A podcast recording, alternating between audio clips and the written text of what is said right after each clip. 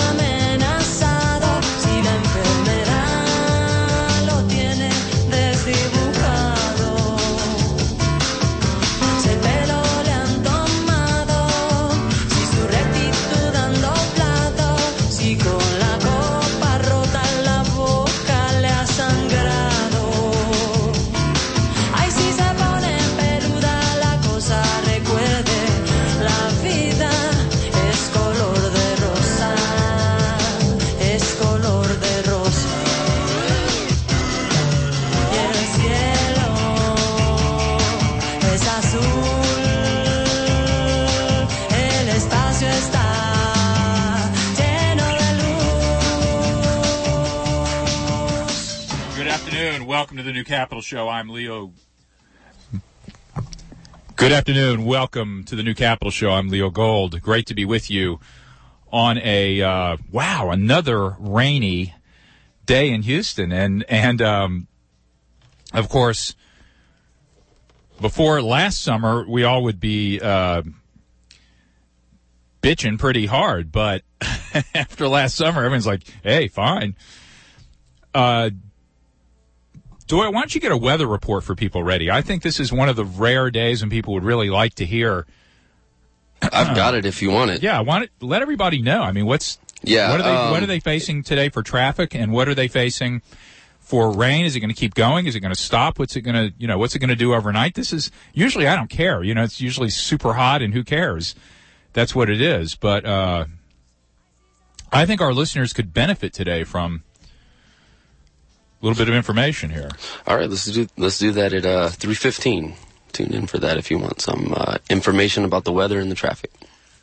Okay, I think what I want to talk about today, I was going to be talking about wind uh, wind power. Um, I'll just I'll give you a little bit of a, a background on it. Uh, basically, there are subsidies to wind power that are expiring here in the United States and, and have already expired in Europe. and um, one of the things that has caused wind power to grow so enormously in the last in the last years has been uh, the fact that there have been tax credits in in these countries, including in the United States. And those tax credits are set to expire as we've gone through these global recessions. And uh, the stock of wind power companies. And and here in Houston there is a company called Vestas which is a Danish company. It's the leading wind power company certainly in Europe I think also in the United States. Its stock has fallen like 80% this year because these subsidies are set to expire. Now if you listen to New Capital show you know that I'm not a big fan of subsidies. But you can't have no subsidies into alternative energy while you have a failure to fully cost fossil fuels, right? So since we don't have carbon credits, and since we don't account for the full cost of oil in this country coming from the Middle East because we have what is essentially a backdoor subsidy in the form of our military protecting supplies. If you're going to do that, if you're not going to account for full costs into fossil fuels, and you're and you're going to have backdoor subsidies, then you have to provide a subsidy to alternative energy to get back to a level playing field. Remember, I've talked before about the idea of a parade. And if somebody is on their standing on their toes in the front row of the parade to get a or rather let's say the second row of the parade to get a better view over the people in the first row, then that's going to cause the people in the third row to have to stand on their toes and the people in the fourth and so on and so forth. And by the end of this thing, everybody is standing on their toes. Nobody's got a better view of the parade, right? Everyone's got the same view they had when everyone was standing flat footed. And everyone's got sore toes. And that's kind of what you get when you get subsidies into, into economic systems. Uh, and certainly when you get unfair subsidies what subsidies should do and what taxes should do and what what fees should do is try to take account of full costs. At any rate, here's the news from the other day on Vestas. Vestas Wind Systems rebounded in Copenhagen trading after a report that China Ming Yang Wind Power Group is seeking to acquire the world's largest wind turbine maker.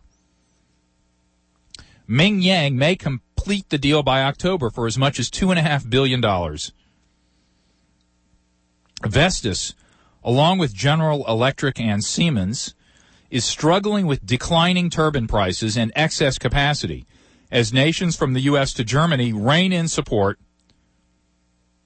for renewable energy. Chinese competitors have considered a bid for Vestas. Anyway, think about that. Think about how amazing it is that the, that the that a Chinese company is seeking to purchase the world's largest maker of wind turbines at a time when Europe and the United States are struggling to hmm. bring back manufacturing. And in fact, we've done a pretty good job over the last few years of putting in place some manufacturing capacity in the Midwest to build wind turbines. And just like that, government policy is going to stop support in the form of some tax credits to this relatively new industry. The stock of wind power companies is down 80%. And by the way, you listeners you listener members of KPFT, you need to understand that alternative energy is a wonderful place to make investments, but you still have to have a diversified portfolio. You still have to have a diversified portfolio. Think about it. If you went off over the last few years and you put all your money into wind power and solar power because you thought, okay, this is a bet on the future and I want to put my principles first, your portfolio has lost 80% of its value. So please be careful. You have to understand you've got to keep diversification in mind while you support new industries like this because you see you see that with just a bit of change in subsidy policy the stock of these companies can be immensely impacted both ways up and down but the big picture I'm trying to paint for you here is that we have to have stable government policies we have to have stable policies while these renewable businesses are in their early years. And when you yank out support just like that, you know, bammo, the thing's going to be gone in December. Subsidies are going to be gone. They're not going to be phased out. They're just going to disappear. When you don't phase things out, it wreaks enormous havoc on systems. And China is playing a different game. China is playing to win. So Chinese companies say, huh, let's see, we're going to pick up the world's largest manufacturer of wind turbines at an 80% discount to what it was a year ago. Wow. Very, very smart. But again, the Chinese are there to play. And that's why, that's why I think it makes sense that the president of the United States, Barack Obama, would say, look, we, we need to have some policies in place that are going to encourage our manufacturing to continue to innovate and to make wind turbines and solar panels and so on and so forth. Yeah, Doyle. Well, what do you think about the idea of having like a, a, government institution where people join sort of like they would with the army, but instead they're working building wind turbines? So they're getting paid the wages of someone in the army, but they're also maybe getting some college opportunities as well. I, I love it. I mean, that's the president's had that idea too. you know, he has said we we want to rebuild here in America, and uh, I've seen several video clips of a wind turbine maker in somewhere in the Midwest. I think it's in Ohio. Beautiful factory. The workers there look very happy. They're making beautiful, beautiful, large pieces of metal and equipment. I mean, huge, these huge things. And uh, the the owners of this thing were interviewed and said, "Yeah, they're they're gonna they're gonna tank the industry. We're already feeling it. Our backlog is totally, totally gone. Uh, nothing in the pipeline because, you know, people aren't sure where this is where this is going to go. So it's a it's a serious serious issue." Okay, let's take a break. Uh, let's let Doyle give you the weather and the traffic because I, you know, I just with all this rain, I think it'd be a good idea for everybody to be in the know. And then we're going to talk about a topic that's going to be my main topic for today. It's not going to be an economic to- topic. Well, I'll discuss that in a second. All right, take it away, Doyle. Hey, Leo. Okay, there are a couple things to mention on the uh, roads out there, but not a lot of traffic actually, so that's pretty good. But if you are headed inbound on 59 South. Expect some delays inside of the downtown area. It looks like it's at about 20 miles an hour just outside of downtown. Also, there's some high water at 45 North, northbound at Airline Drive.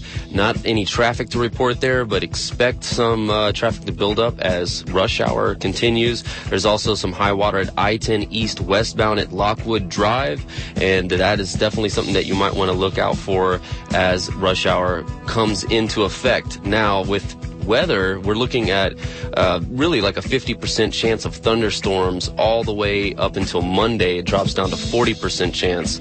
And really, that's as far out as I can tell you. Until Monday, expect uh, precip- precipitation and. Uh, actually, it's going to get a little hotter every single day all the way up to Monday, Leo. It's going to be 91 degrees. Monday. I mean, this is just yeah. wild.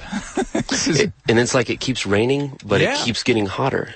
Yeah, but it's the, but it's not like this super heavy rain. So I mean, we can kind of do it. It's not like a foot in an hour.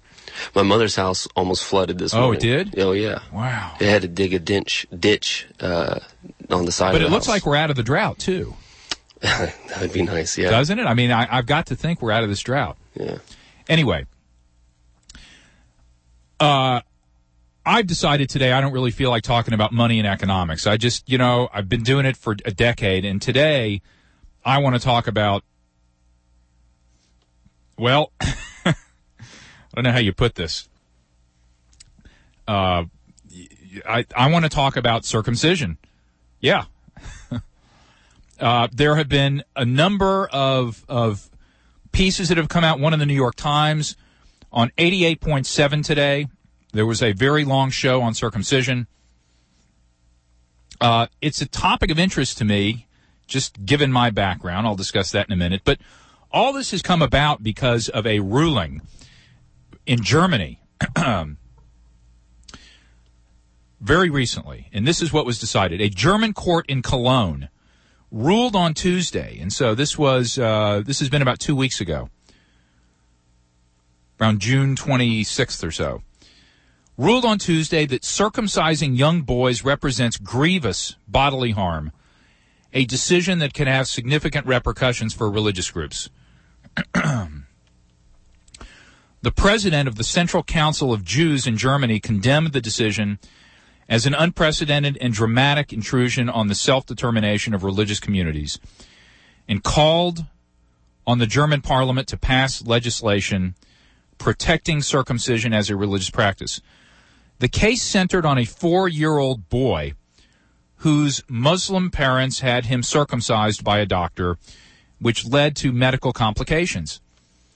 Although both Muslims and Jews circumcise infant boys as a religious practice, and many other people do so for health reasons, the court found that the child's, quote, fundamental right to bodily integrity was more important than the parents' rights.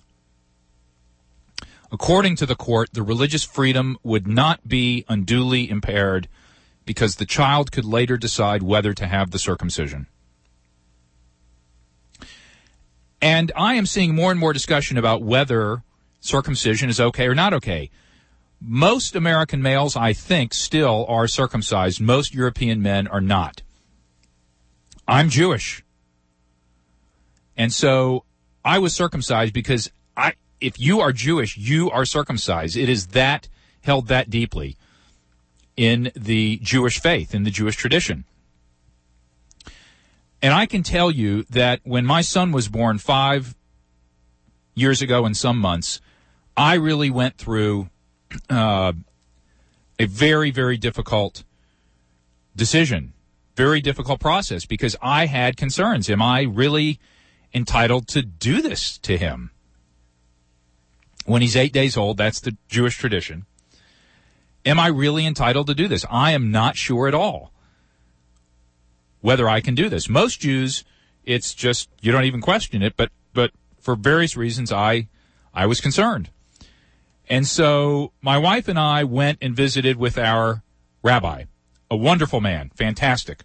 Uh, he is since retired here at a local synagogue. Uh, I can say his name. I don't think there's a problem with that. Roy Walter at uh, Temple Emmanuel over on uh, Sunset Boulevard. Roy is a great guy. And we went into his office, very nice office, and and uh, and we said, listen, we're we're not sure about this. I was having concerns. Hannah was having concerns. And uh, so I said to Rabbi Walter, I'm sure, Rabbi Walter, that you get this all the time. I'm sure that we are far from the first people to be coming in to talk to you uh, about this with. I'm sure that you're seeing people on a regular basis who have these concerns. And he, without missing a beat, Roy Walter said, actually, you're the first people in 25 years. You're the first couple in 25 years that has been in to see me. And he had been in that job for 30 years. Absolutely amazed me that that we my wife and I were the first people in a very large congregation and a Reformed Jewish congregation, a more less orthodox, rather, and a, a, a more um, liberal organization. We were the first in 25 years of this eminent rabbi's practice to come in and, and ask. Because, because the tradition is that important in the Jewish faith. So that tells you how how um, yeah how important it is to Jews, and yet I have seen increasingly more and more opinions being voiced, more and more organizations that are being formed, and now we get a ruling out of Germany that says we think that the rights of the child to not be circumcised trumps that of the parents. There are also any number of, um, I don't want to say any number, I want to say occasional medical complications as, as was described in this article on the ruling in Cologne. Uh, occasionally there are deaths of, of infants that result from this, and there occasionally also are, um, are other complications that uh, are permanent in nature that call into question circumcision. So, what are your thoughts? Um, 713 526 5738, 526 KPFT. I know this is not an economics topic today, but it is a controversial topic, and it's one that's been getting a lot of press since this ruling in Cologne came out. And uh, people seem to be very interested in it. And, and it's discussed in uh, lots of different contexts. There are some who believe that there are health benefits There's some who believe that it is uh, something that aids in the fight against uh, communicable diseases, sexually transmitted diseases, uh, HIV, and AIDS. I am not an expert by any means on any of this. Uh, but but there are those who hold that that viewpoint.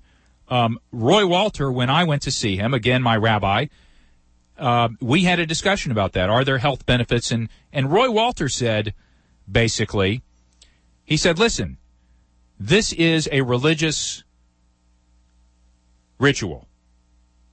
Okay, you do it if you're Jewish. That is the purpose. Don't be thinking in terms of health or not health, because there have been opinions that have come from the American Pediatric Society that in recent years have basically overruled and overturned pr- prior opinions that there is a health benefit that there's a health benefit. And the and I think that the current ruling by the American Pediatric Association is that there really is no um, arguable reasonable medical purpose to circumcise young men and yet it is done every day all over the place. 713-526-5738. The phones are ringing. This subject just really, it really just, it gets people going. And frankly, here at KPFT, I think people have had the, the opinion for a long time that, hey, maybe, maybe this is not the way to go. So let's get straight to it. Let's take Mike on line one. Mike, welcome to the New Capital Show. Hi, Leo. We're talking about penis capital today. oh, yeah, yeah, right. Uh, listen, here, uh, I I fail to understand uh, how somebody can botch a simple thing like a circumcision, but that's beside the point. Yeah. Here, here's my opinion on this. Um, you have with uh, uh, circumcision, in my opinion, is a medical is is it's like a vaccine. Mm-hmm. Uh, I mean, I don't know. They don't seem to have any laws here in the United States uh, ruling that uh, vaccination of your infants and uh, babies is uh, somehow violating uh, uh, the child's rights. Now, what is the what is the preemptive or the preventative uh, uh, attributes or advantages of uh, uh, circumcision? One being, uh, uh, well, obviously, uh, phimosis, which is inability to retract the foreskin.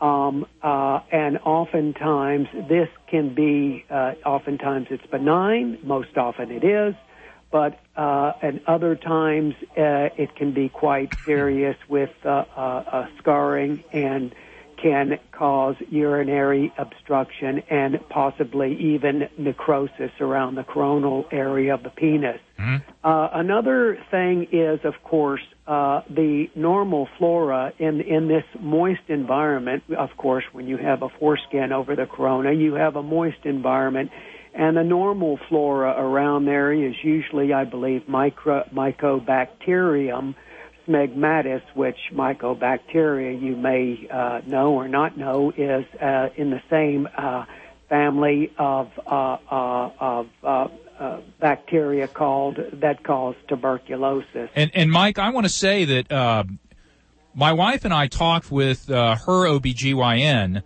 And um, he related to us that he was not circumcised as a child and experienced many infections, which I guess uh, derived from the, the bacteria that you're talking about. Here's here's the and and and that he, and that he later had himself circumcised uh, as an adult. Here's the analogy uh-huh. uh, that is easy to use. Okay, so you, uh, you maybe you have a vegetable garden in uh, in your house, uh, in your backyard, or something. Chances are, if you're going to have a vegetable garden or a garden, a, a tropical garden, you're going to grow it in a greenhouse. A greenhouse makes things, uh, it, it provides a moist, uh, consistent environment. And most biological critters, be they big or small, like to grow and thrive in a moist environment. And you have this tent overneath the top of your penis that uh, creates a very moist, wet, warm environment. And that's just great, uh, uh, uh, uh a topsoil, so to speak, uh, to allow various microbes, most benign, but some can be pathological. And I bet you what he probably had as far as infections goes was probably yeast infections. Okay, Mike. Uh, so let's wrap it up here, and and uh, so it sounds like I'm for. You're in I'm, favor of it, and and uh, you think that it, it helps prevent bacterial it, infection. It, it's called, in my in my opinion, it's preventative medicine. Okay, thanks for the call. You bet. Great to have you. and yet, uh, and yet there there are disagreements that it's that it's necessary and that that that issue can't be dealt with. There also is the issue I see reported that many men report that that the foreskin is additive to sexual pleasure, and this is one of the arguments against circumcision: is that you, are you're, you're potentially depriving this this child uh, of of a certain degree. I don't know how to quantify it of sexual pleasure as an adult. Is that true? Is that not? Uh, are there any men who want to call in and speak to that? I can't. I was circumcised. I'm Jewish, and so, you know, that's uh, that's what happens to all uh, young Jewish males. Hey, Leo. Yeah, Doyle. Does it seem like an attack on certain religious people? Like uh, maybe they're just trying to uh, really ethnically clean well, cleanse well, their nation? Well, well that that's the that's the other issue. Is are there constitutional rights being violated? Is there a right to expression of religion that is at work here? And this has been the constitutional question here in the United States when this subject is discussed which is there's a, there's a right to the practice of religion under the American Constitution. Does circumcision fall under that? Those who practice it would say absolutely. Uh, but is there a right not to harm uh, permanently uh, through through through what others would say is a mutilation of the body of an eight-year-old child? So th- these are difficult questions. Uh, and, and you make a good point because there are some who are saying that this ruling in Germany was anti-Semitic. It's intended exactly as you say to uh, to target Jews and to target Muslims. I don't think that's the case. I think it's unfortunate that the ruling was in Germany, where of course the Holocaust took place, and there's such a history of anti-Semitism. But it seems to me there's an honest effort here to take into account the rights of the child, uh, and that that's what's really driving the current uh, effort to eradicate circumcision, as opposed to past efforts where the eradication of circumcision was intended to to impact negatively the Jewish religion or the Muslim religion as it may be. 713-526-5738, 526-KPFT. Daryl is holding on line two. Daryl, welcome to the New Capital Show. Hey, um, I just called just to kind of throw in my personal experience uh, in the matter. Uh, I have a five-year-old son, and uh, wife and I were we're devout Christians. We're uh, uh, Jehovah's Witnesses to be exact, and mm-hmm.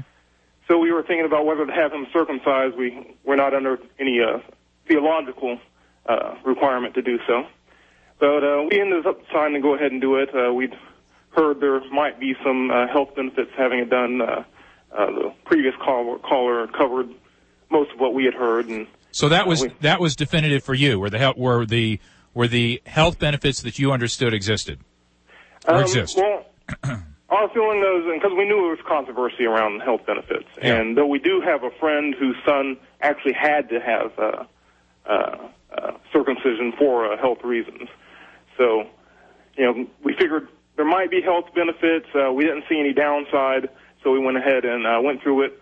And uh, it was an interesting experience because we actually went to a mohel. I guess that's what you call the uh, those who actually perform the uh, procedure. Uh, yeah, that's exa- that's exactly right. That's the uh, that's the uh, the I think it's a Yiddish name for the uh, for the person who performs the circumcision is called yeah, a mohel. on the yeah. eighth day, and uh, it was interesting to see because we had had one woman who was very much against it, and she one of the things she complained about when she had her son circumcised at the hospital is that they strapped the child down.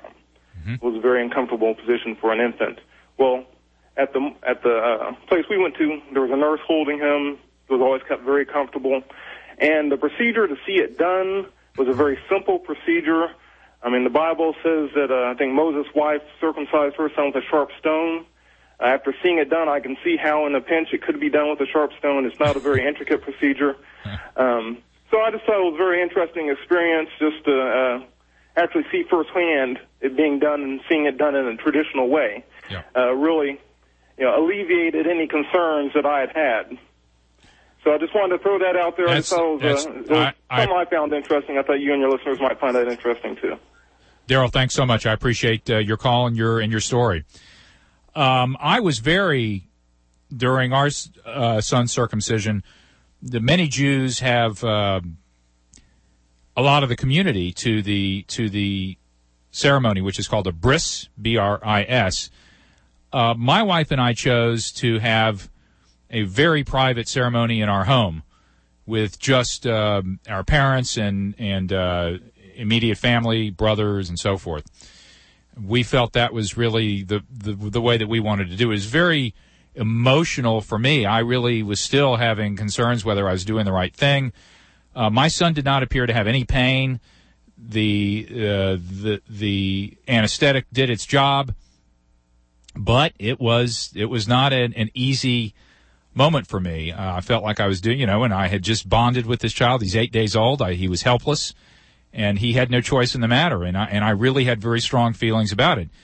Turned out fine. There was no pain. He recovered very quickly, and he doesn't know the difference now. One of the issues for my wife was that she was concerned that my son looked like me.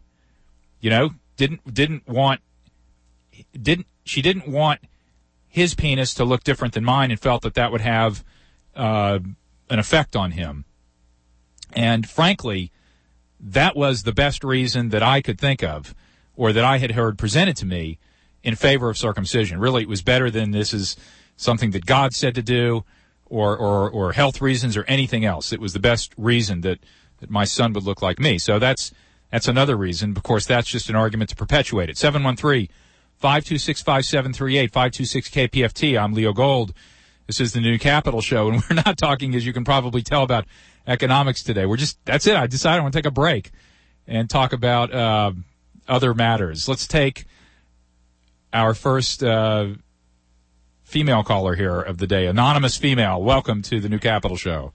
Hi, Leo. Um, I uh, had two male friends, one from Spain and one from Houston, who both had to get circumcised as adults because they were having problems. Uh-huh, and yeah. it also inhibited them uh, in their masculinity, you know, their self-image as well as performance, and um, and so um, it created some problems for them with intimacy. Yeah. So I thought that was really interesting. So, so let me so let me ask this question.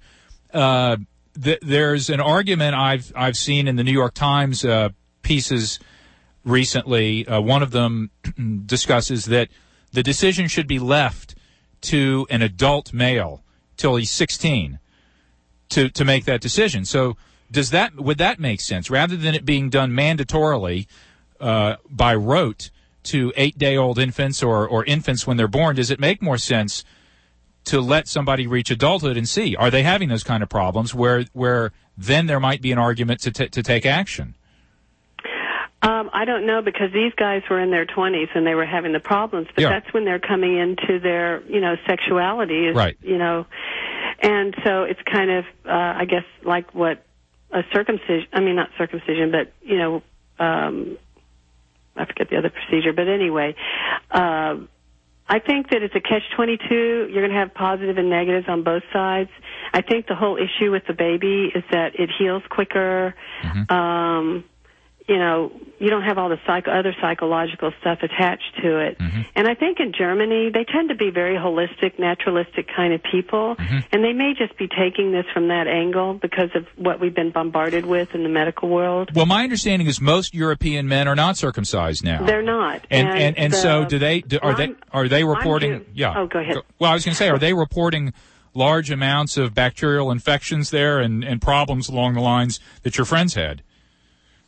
Are they? Is that what you're asking? Yeah. I don't. Yeah, I don't know. I, I I, wouldn't. haven't heard it. wouldn't know, but I just thought it was interesting because I didn't know about the one from Spain until years later. Yeah. Well, actually, he was from he was from Prague, and then he lived in Spain later. And he told me later on he was my boyfriend when I was like 21, and then he told me later on, many years later, that that's what one of the issues that he was having, but he kept it to himself because he was embarrassed by it. Yeah.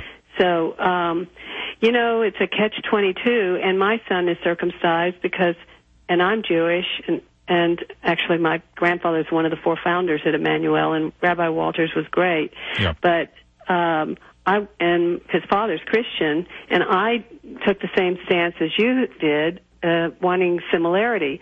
However, if you wanted it to be different, you could just say, well, when I was a baby, this is what they did to me, and I just didn't want to do that to you. So, you know, we bring our own gar- our own baggage into this this conversation too.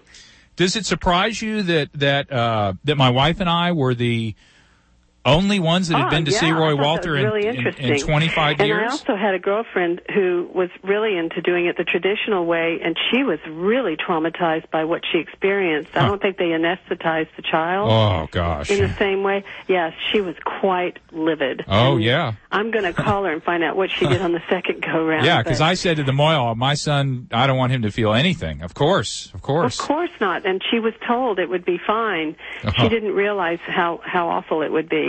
So I don't know if they did it through with wine or what, but um she was probably trying to take a more old traditional holistic approach and Didn't you know people out. just get real caught up in all this ritual stuff. Well, thank you, Yeah. anon- thank you, anonymous. Thanks for the call. Great to have you. Thank you. Bye-bye. Okay.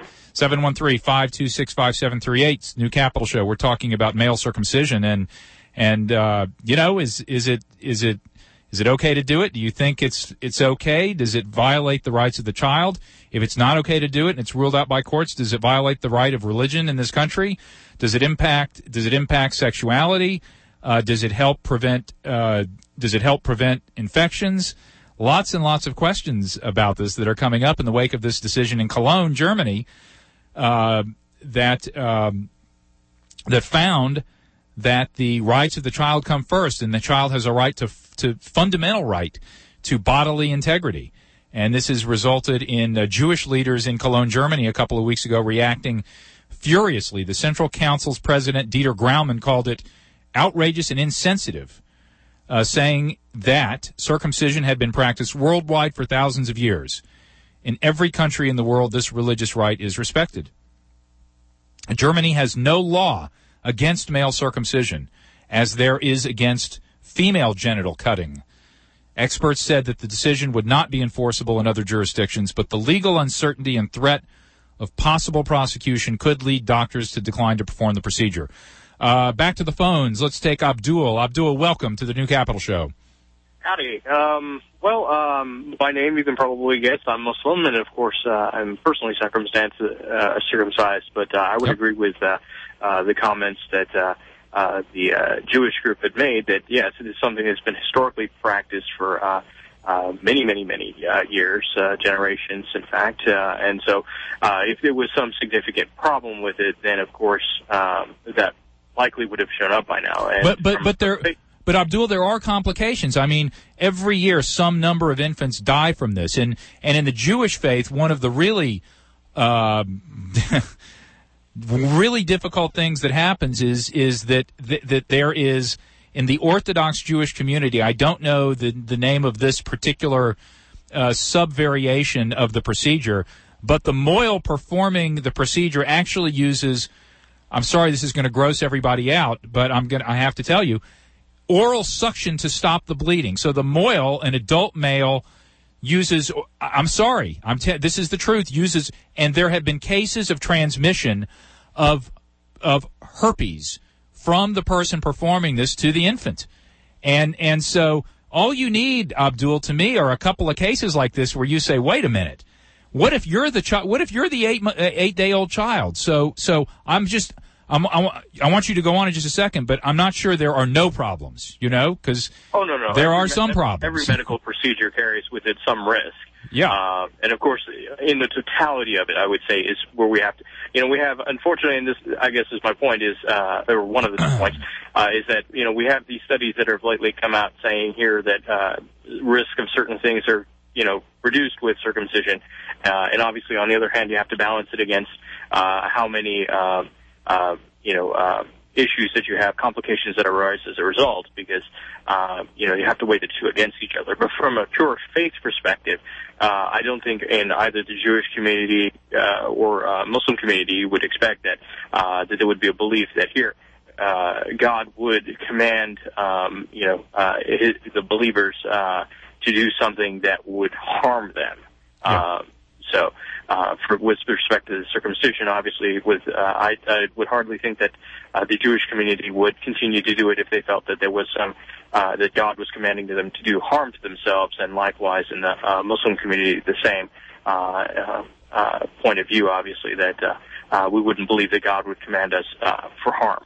But but Abdul, I agree. Listen, Muslim parents and Jewish parents love their children. You know, like all parents, uh, deep deeply. Uh, but but is it the role of the state, the modern secular state, to to if it believes that the rights of an infant are being violated through a religious practice, is it the obligation of the state to step in and say that's not permitted? Uh, and then how does that, if so, how does that jive with the right of a religious community to practice its to practice its um, its religion and its traditions? Th- This is the difficult thing about this particular procedure, is is that it pits these two wonderful ideals against each other, uh, possibly. So you know, great to have you. Thanks for the call. Appreciate your insights. Okay, uh, 713-526-5738, 526-KPFT. Got a couple lines open. Mitch, Gordon, Mike, and George are coming up. Let's take Gordon on line two. Gordon, welcome to the New Capital Show. Hi, Leo. How are you? Good. I'm I'm good. Uh, I'm I was surprised at how I kind of uh, got really annoyed when I heard heard this subject.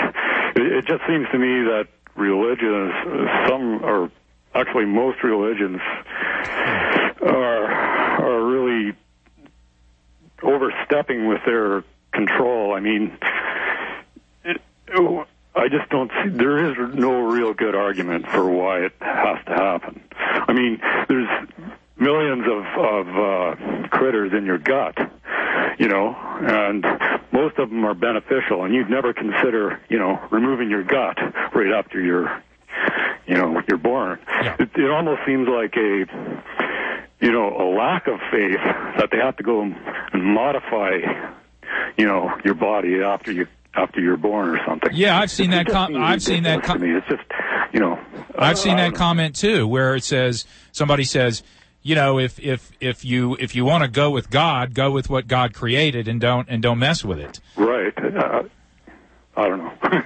that's just that's my opinion. I know that most bacteria are beneficial, not not Yeah. bad. So Got it. You know. Thanks thanks for the call, Gordon. Great to have you. Yep. Bye. 713-526-5738, New Capital Show. We're talking about circumcision today, which has been in the news after this uh, ruling in Germany, in Cologne, Germany, against circumcising boys, and uh, and basically takes the position that the rights of the child come first.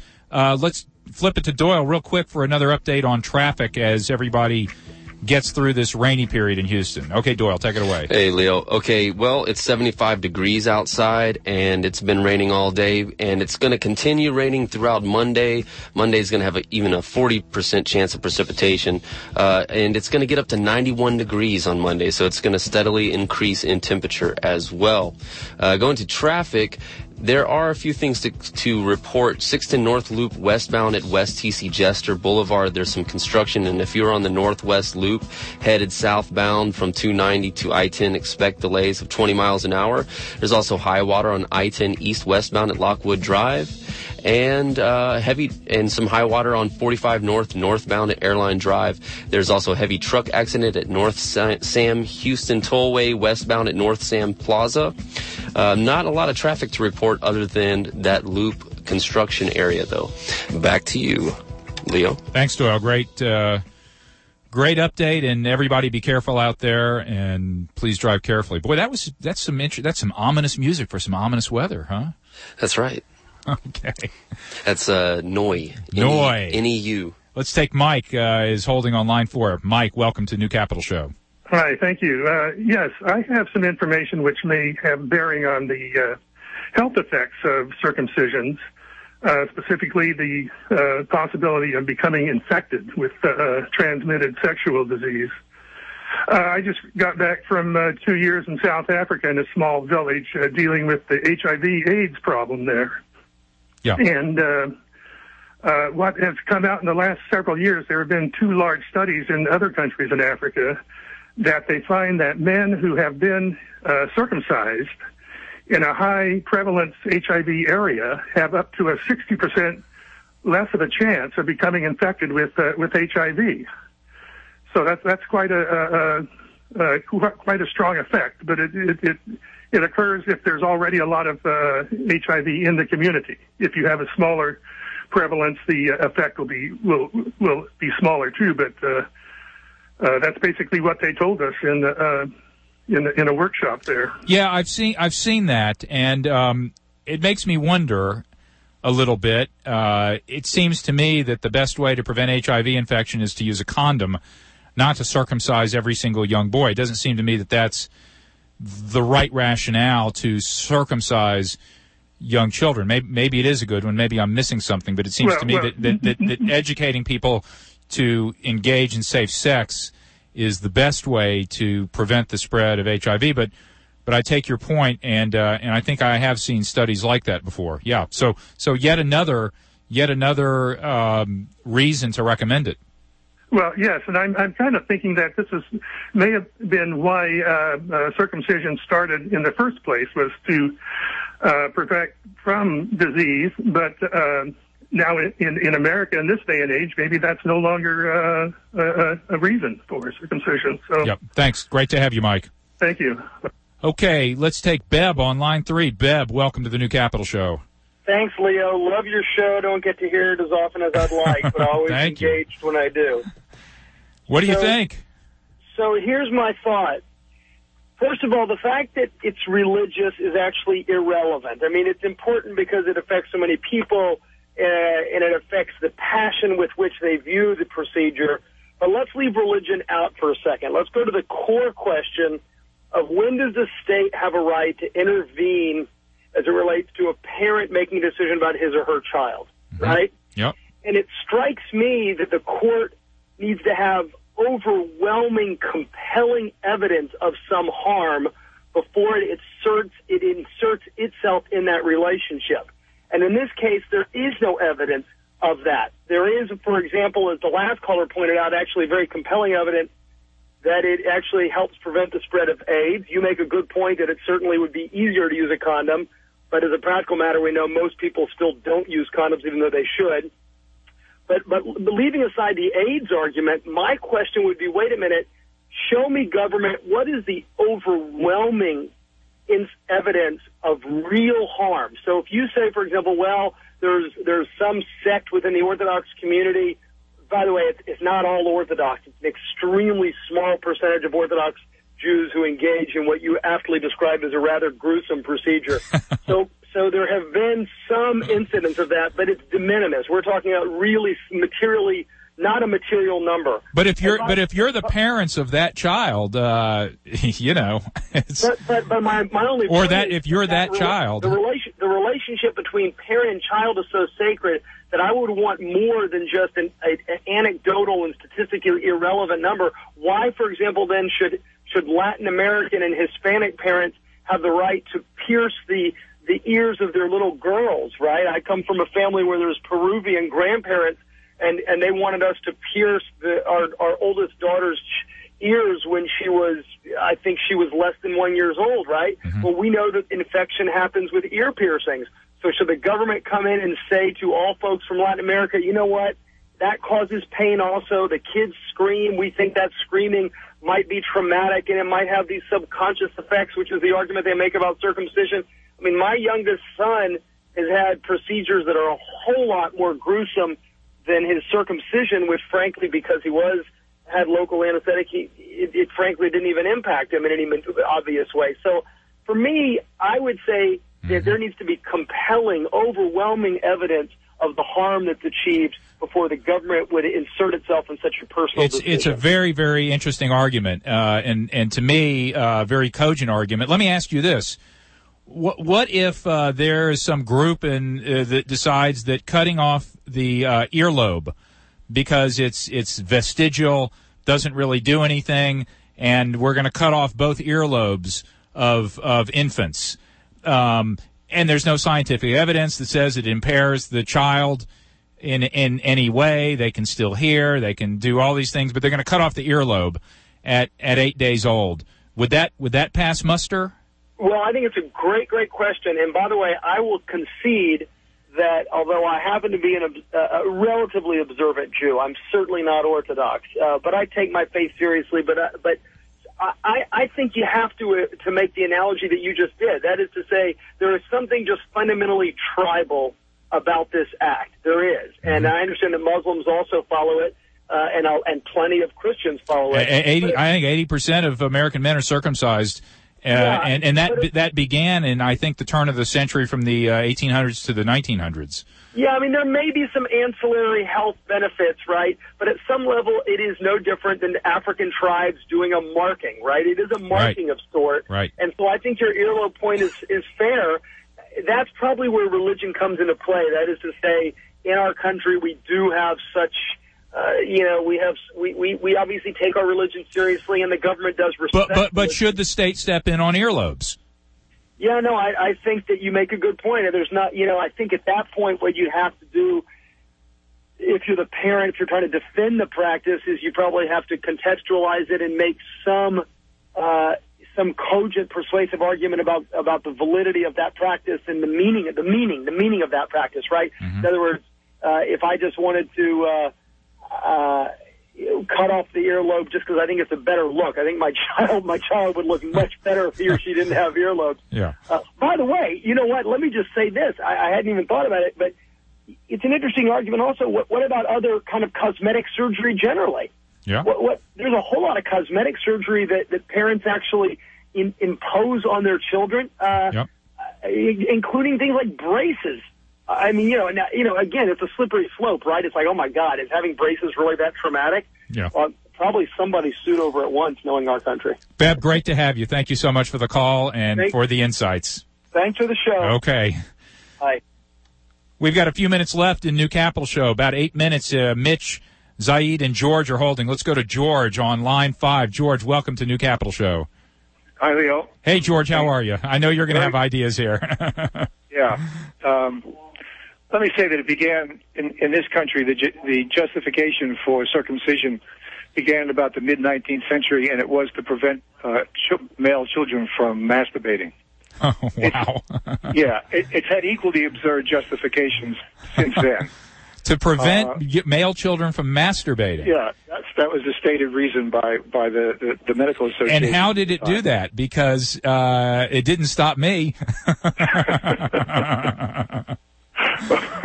no, I'm serious. How did clearly, a clear failure of policy, no question about it.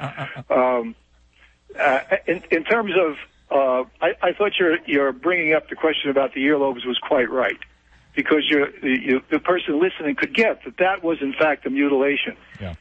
But the the overwhelming pressure of the culture saying that somehow this doesn't do any harm. I mean, just think about it for a moment you're going to cut off the end of the penis, the most sensitive part of the penis. That's been st- studied extensively, and it's clearly the case Mm-hmm. that the nerve endings in the piece that's cut off are, are more sensitive than what's left. Mm-hmm. You're going to do that, and that's somehow less an invasion of the child than cutting off the earlobes or perhaps a, a finger mm-hmm. or at the end of a finger. I mean, this is you know, it, it's just insanity to think of that as as a, as a, an unserious event in the child's life. Yeah. And um, at, at the risk of losing all my credibility, And you you miss your foreskin. It sounds like. um, well, you know, I, I, I, never thought about it, and I had my son circumcised without thinking about it. Yeah. Uh, it wasn't until I actually re-experienced what had happened to me when I was circumcised that I really got the full import of what it had done to me. Huh. Uh, it isn't easy to get to that point, but you can. Um, I, when I was, this isn't this isn't when when it happened, but let, let me say that I I know what happened to me. I know it engendered a tremendous fear years later, when I was watching a movie, it was uh, Abbott and Costello meet Frankenstein, and Lon Chaney is turning into the Wolfman. He's growing a beard. He's full face on the screen, and he's becoming more and more bearded. I was so terrified at the at the age of 11 that I wanted to hide under the chair. Mm. And and it wasn't because of the horrib- horribleness of that. It was because this reminded me of that experience. The Mohel had a full bushy black beard, Mm. uh, and the terror was so large. I mean, I just I, I couldn't move. Um, I would have hid under the chair, except I didn't want my friends to see me doing it. George, it's Uh, great to have you. I want to I want to make sure I get Mitch and Zaid in with just a couple Let me just minutes say left. One, Real one- quick, one yeah. further point. It, it is absurd to think that you can do this to a child. You have no right to do it to a child. It is sexual mutilation of the child. Yep. And I know that I know that that is really a a uh, a viewpoint that is becoming more pronounced. I'm seeing it, and it's really why I've decided to do the show today on it because I really am seeing it in lots of places. People are forming opinions, and I appreciate yours as well. Thanks, George. And I'm glad you did the show. Great to have you.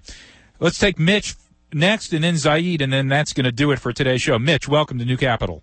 Hey, Leo, how are you? I'm doing good. What's on your mind? Well, a couple of things. I, I want to say that I agree with one of your uh, previous uh, callers, and I'll just put a finer point on it. This is really an issue, more or less, a separation between church and state. Mm-hmm. And something that comes up uh, constantly uh, abortion, for instance, uh, gay marriage. Uh, these are things that, that people should be relieved of the religious part of it and, and be allowed to make their decisions uh, without that interfering. So you you Um, you agree, Mitch, with Beb, not with George? That's correct. Okay, yeah, I got it. So, so uh, the first, I wanted to just ask you. So, when a rabbi does this procedure, are these people that are medical doctors? The the, the rabbis no. Uh, it, uh, it, first of all, it doesn't have to be a rabbi. The Mohel who circumcised my son is uh, is. Oh, actually, he is a doctor. Yes, he was a doctor, but I don't think you have to don't be. have to be. Don't one. think you Here's have to be a doctor. About that, would we allow anybody to perform any sort of a medical procedure like this on us that wasn't a medical doctor if it wasn't something that involved the Jewish faith? Yeah, I, I yeah, I, you've got to ha- you've got to wonder. I mean, you know, that's a that's a huge constituency in our country. They're very powerful. Mm-hmm. This has been going on a long time. Obviously, it's a very traditional thing in that religion, and I'm sure that that, that those points were taken home early on. yeah. Mitch, Uh, thanks thanks for the call. I want to get Zaid in. He's been waiting Get him in. Get him waiting in. Patiently. man. Thanks for the call. Okay, Zaid, welcome to New Capital Show. You've got about a minute. Yes, I just wanted to say that uh, I was circumcised at 24. Uh, I became a Muslim at the, uh, at 16 and decided to get circumcised at 24. Okay, and was it a good decision by you? as far as I'm concerned, it was a great decision Uh huh. Tell us why. because uh, being uncircumcised, you have to basically keep yourself clean Uh-huh. every day. Yeah. And um, there's a build a, a build up of uh, of secretion, Mhm. and um, it's irritating. Mm-hmm. So it's Um, so it's improved your life, and, and you would advocate it. Well, real quick, uh, uh, should should everyone be like you, be allowed to make that decision at the age of twenty four rather than eight days, or do you think? Well, every- I- I- yeah. I, think it was. I, I would have rather had it done when I was a child, like my Okay. brother, Yeah. um, because at 24, it's a lot more painful. And um, uh, the other thing is, without circumcision, there's a, a premature ejaculation. Okay. Zaid, thanks for the call. I appreciate it. I got to run along here and wrap up the show. Thank you to all the callers today who really helped really helped us understand this issue better. I appreciate it. Thank you for humoring me and let me doing a top let me do a topic on uh, something other than economics. I'll be back uh, next week talking about economics, but I really did want to talk about this issue, and I know people have strong opinions about it. It's been another edition of the New Capital Show. show. Thanks to Doyle, as always, for his wonderful engineering work and his traffic and weather updates. NewCapitalShow.com, and I'm on Facebook. Please, please friend me at leogold.newcapitalshow. Coming up next is KPFT's local news. Stay tuned right here. After that, Al Jazeera, and then Democracy Now! Take care. Thanks to the ceaseless work of KPFT's engineers, we've been able to restore a much stronger signal for our regular broadcast channel at 90.1 FM and for our HD channels as well. However, we still need to lightning proof our transmission chain by replacing our antenna, transmitter, and other equipment. Our Lightning Capital campaign is ongoing and the $45,000 plus that so many have donated has given KPFT a decided head start towards the first phase of lightning proofing, which will include replacing our current antenna. Please consider making a special donation to the KPFT Lightning campaign to help us get over this challenge to our budget and keep free speech radio alive in Houston. Visit kpft.org to make a donation today. Again,